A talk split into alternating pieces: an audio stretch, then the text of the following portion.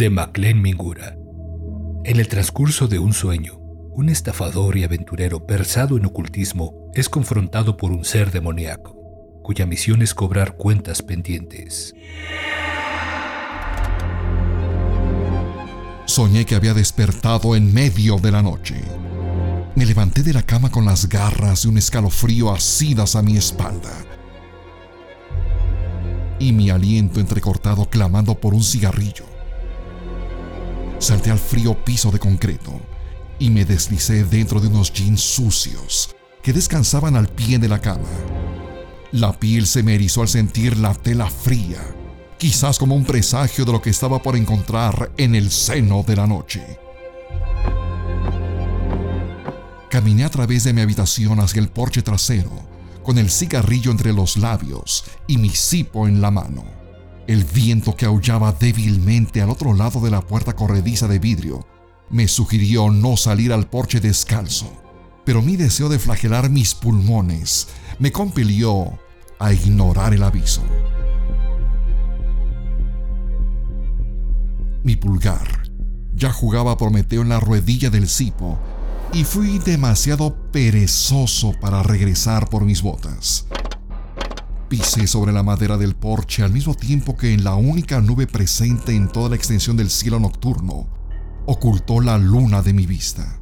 En la distancia, una sirena lloraba su advertencia estéril a mitad de la noche. Algún suicida, quizás, pensé, común en esta época del año. Se escuchaba un zumbido sordo emanado de las luces de halógeno del veterano de guerra paranoide que vivía tres casas más abajo. Fuera de eso, la quietud era casi absoluta.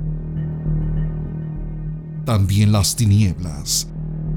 La noche y su paleta gris no ofrecían cuartel de la melancolía otoñal.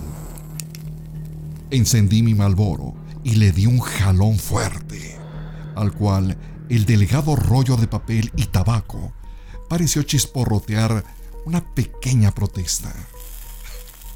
No me importó. Por un rato miré fijamente a la luna parcialmente oculta, pensando acerca de un espectáculo de burlesque de los años 20 que quizá había visto en el History Channel. Desde una película sepia y arañada por el tiempo, en él, una bailarina cubría sus atributos con dos abanicos hechos de plumas mientras bailaba y daba cabriolas en su hoy extinta gloria. Al mismo tiempo que coqueteaba, la luna parecía emitir una advertencia. Vuelve a la cama. Es un mal momento para conceder al tedio y al insomnio. Tomé otra bocanada de humo cuando, desde el rincón de mi ojo, donde los espectros inmencionables a menudo parecen florecer y prosperar, aún en contra de nuestras convicciones más atesoradas. Vislumbré un leve movimiento en la esquina más lejana del patio, paralelo a la cerca de madera. Algo se revolvía cauteloso en las sombras. Su silueta era muy grande para hacerla de un perro, y el roce de sus miembros en el pasto era demasiado sutil. No había manera de que un perro grande pudiera entrar en mi patio desde el callejón de servicio trasero sin romper la cerca de vieja madera gris. Quizás el ruido que hizo en su ingreso insolente me había arrancado el sueño. Por un momento cabilé confuso, vagamente consciente de que aún dormía y que podría haberme marchado si es que así lo hubiera deseado. Sin estar completamente lúcido o poseer control total sobre aquella narrativa onírica, tenía un tenue entendimiento de su condición inmaterial. Sin pensarlo, abandoné la ventaja del porche y caminé sobre la hierba fría, lo que envió un espasmo helado escalando por mi columna vertebral hacia mi nuca al mismo tiempo, como imitando mis mociones, la figura cuadrúpeda pareció moverse hacia mí.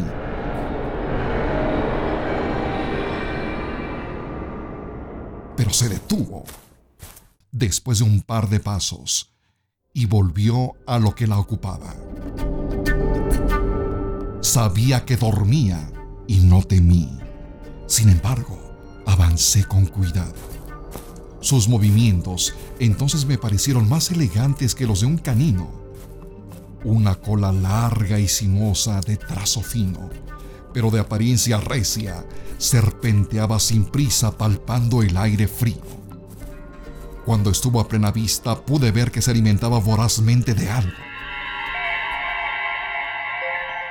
Quizás una sobra robada del contenedor de basura en el callejón de atrás.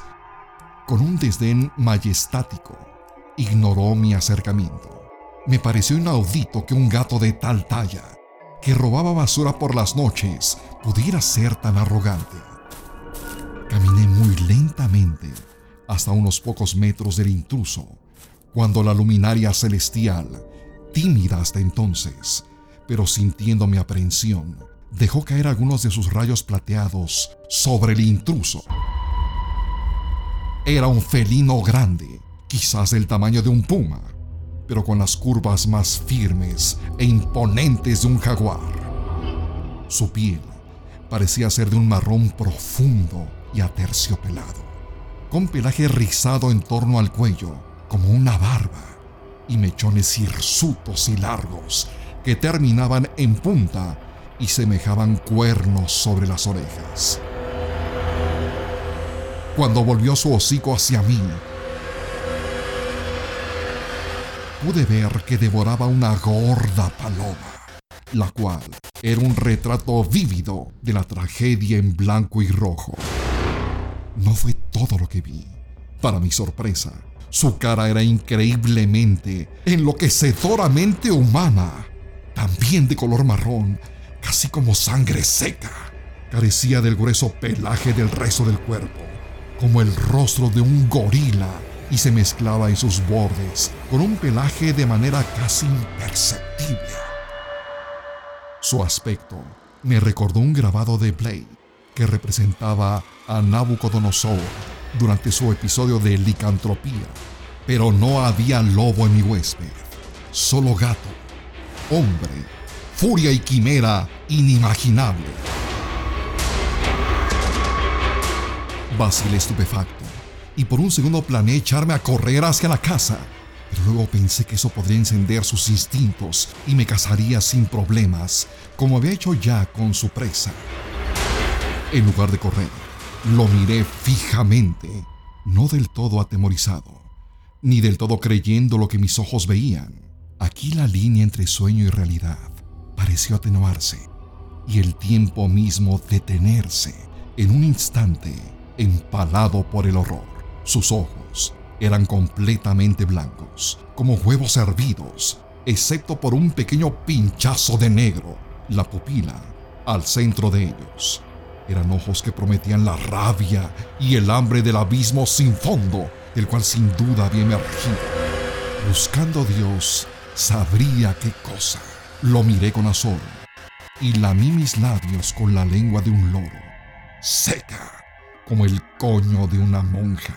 Aquello soltó su presa, se volvió sobre su sombra y me miró los ojos directamente, para después, con la propiedad de quien llama a un viejo conocido, gruñir mi nombre. Este prodigio del espanto, este peregrino de la tiniebla sin fronteras, dijo mi nombre.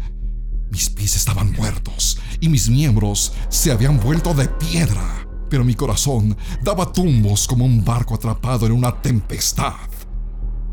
De mi garganta helada brotaron sonidos con voluntad propia, sin mi gobierno. Es mi nombre, amigo. No lo desgastes. Alguien dijo con mi voz, con la audacia que solo puede ser invocada en un sueño. Volví en mí e intenté tomar el timón de la bizarra escena usando una técnica tibetana para acrecentar la lucidez del sueño, casi olvidada por el desuso. Me esforzaba para mantener mi aplomo y mi voz casi no tembló, pero la luciérnaga cancerígena atrapada entre mis dedos, me traicionó y se estremeció levemente, revelando mi titubeo. El humo subía en un delgado hilo que daba piruetas antes de perderse en la noche. Fumé lo que quedaba del pequeño traidor en una larga inhalación lo dejé caer sobre el suelo, donde lo aplasté sin miramientos con mi pie descalzo. La brasa emitió un breve siseo al contacto con mi piel y murió la bestia. Olfateó entonces el denso aire nocturno con algo no muy distinto al placer de la anticipación. Luego de un minuto, que duró lo que una tarde soleada sobre el Gólgota, aquello rompió el silencio que se había sentado a nuestro alrededor. Siempre he sido Farael, de las arenas negras del sur, declaró solemnemente. Su voz era una cacofonía de grava y vidrio roto. No dijo soy, sino siempre he sido. Y de alguna manera no me costó esfuerzo creerlo.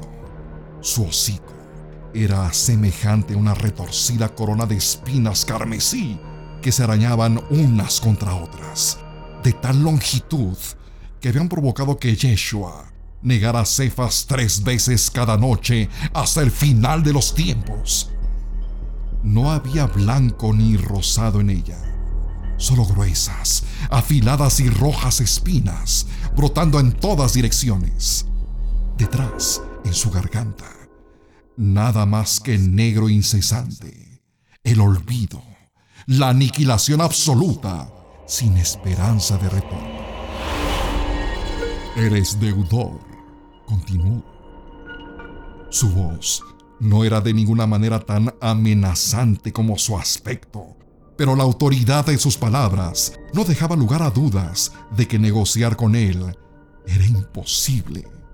Has sido bendecido y has derrochado.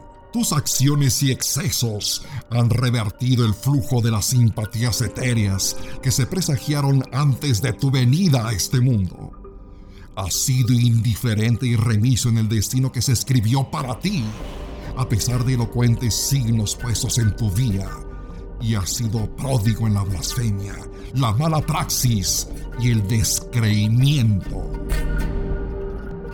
Escuchaba sin poder clavar sus acusaciones, que sonaban muy serias, con alguna acción u omisión en particular por parte mía, pero sin poder tampoco refutarlas. Ante la grandilocuencia de su discurso, mi abogado interno, aquel truán digno del paredón que me había eximido de las consecuencias de mis transgresiones desde que era un huérfano adolescente acogido por el seminario, había enmudecido. De la misma manera, algo me decía que los antiguos y apreciados amuletos y talismanes, muchos de ellos tatuados en mi piel o tallados en el olmo de los marcos de mis puertas, serían inútiles en ese trance.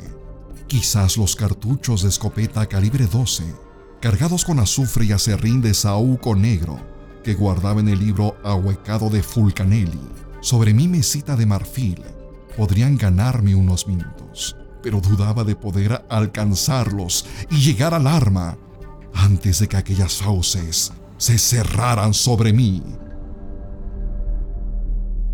Ponderé convocar a el abad para rogarle su asistencia, pero un desafortunado juego de damas chinas que habíamos celebrado poco tiempo atrás hacía probable que se uniera a mi acusador, por virtud de lo que perdió en esa ocasión. En cuanto a la rosa, ni pensarlo. Había sido fulminantemente clara en su última visita. Mientras sopesaba mis opciones, legales o malparidas, por la villanía y el truco, aquel fiscal férreo continuó indiciando sin asomo alguno de compasión.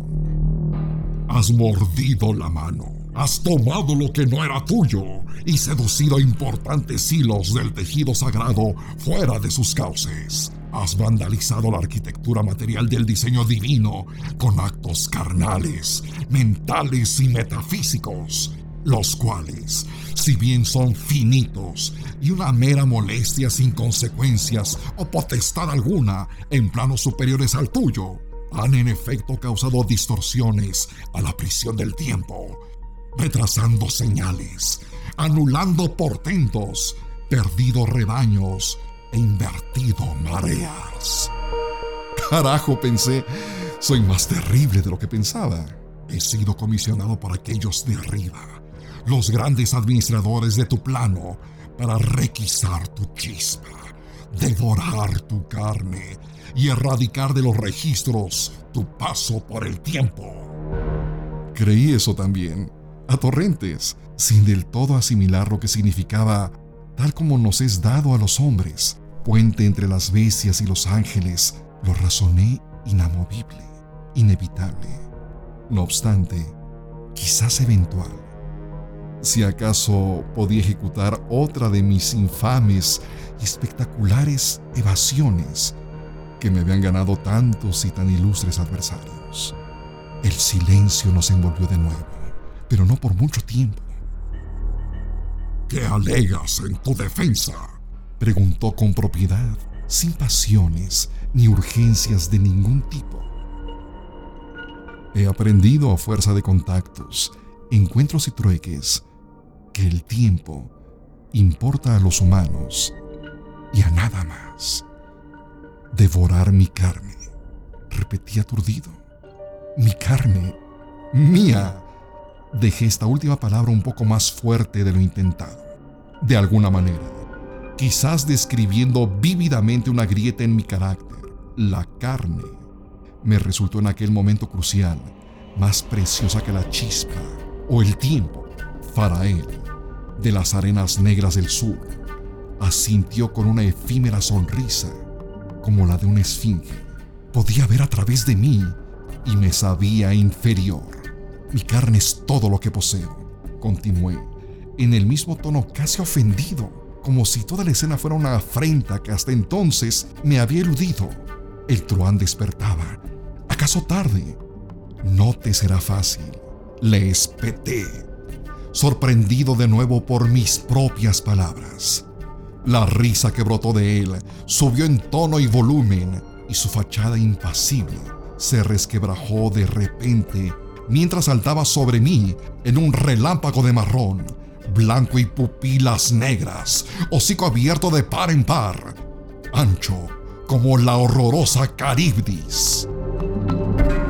Mas el juicio fue sobre él y su promesa, aquel farael de las fantasías más negras. Yo reí también Reí tan fuerte que mis carcajadas me cargaron lejos de él, de regreso al mundo de los despiertos, donde los acusadores de su estatura son impotentes y cuyas imputaciones siempre pueden ser pospuestas, mientras uno se ande con cuidado y recite los versos pertinentes.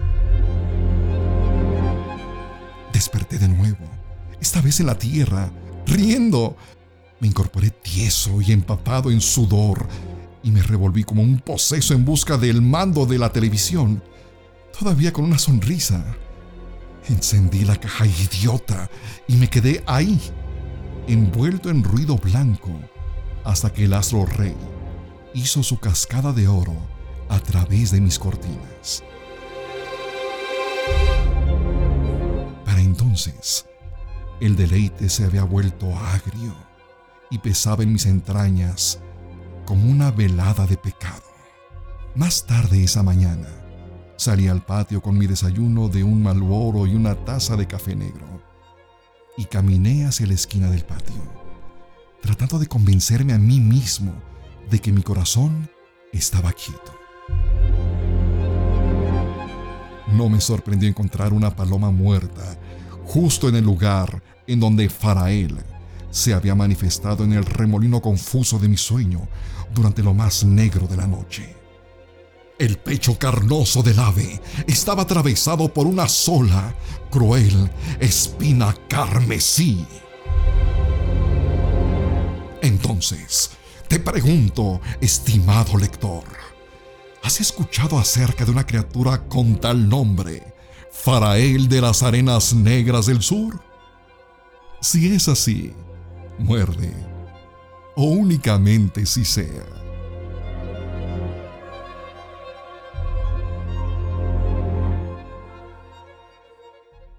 Farael, Voz, Joel Bello. Producción de audio, Uriel Islas. Esta fue una producción de Audible y Máquina 501 para el mundo. De nada, mundo. Productor ejecutivo, Manny Mirabete.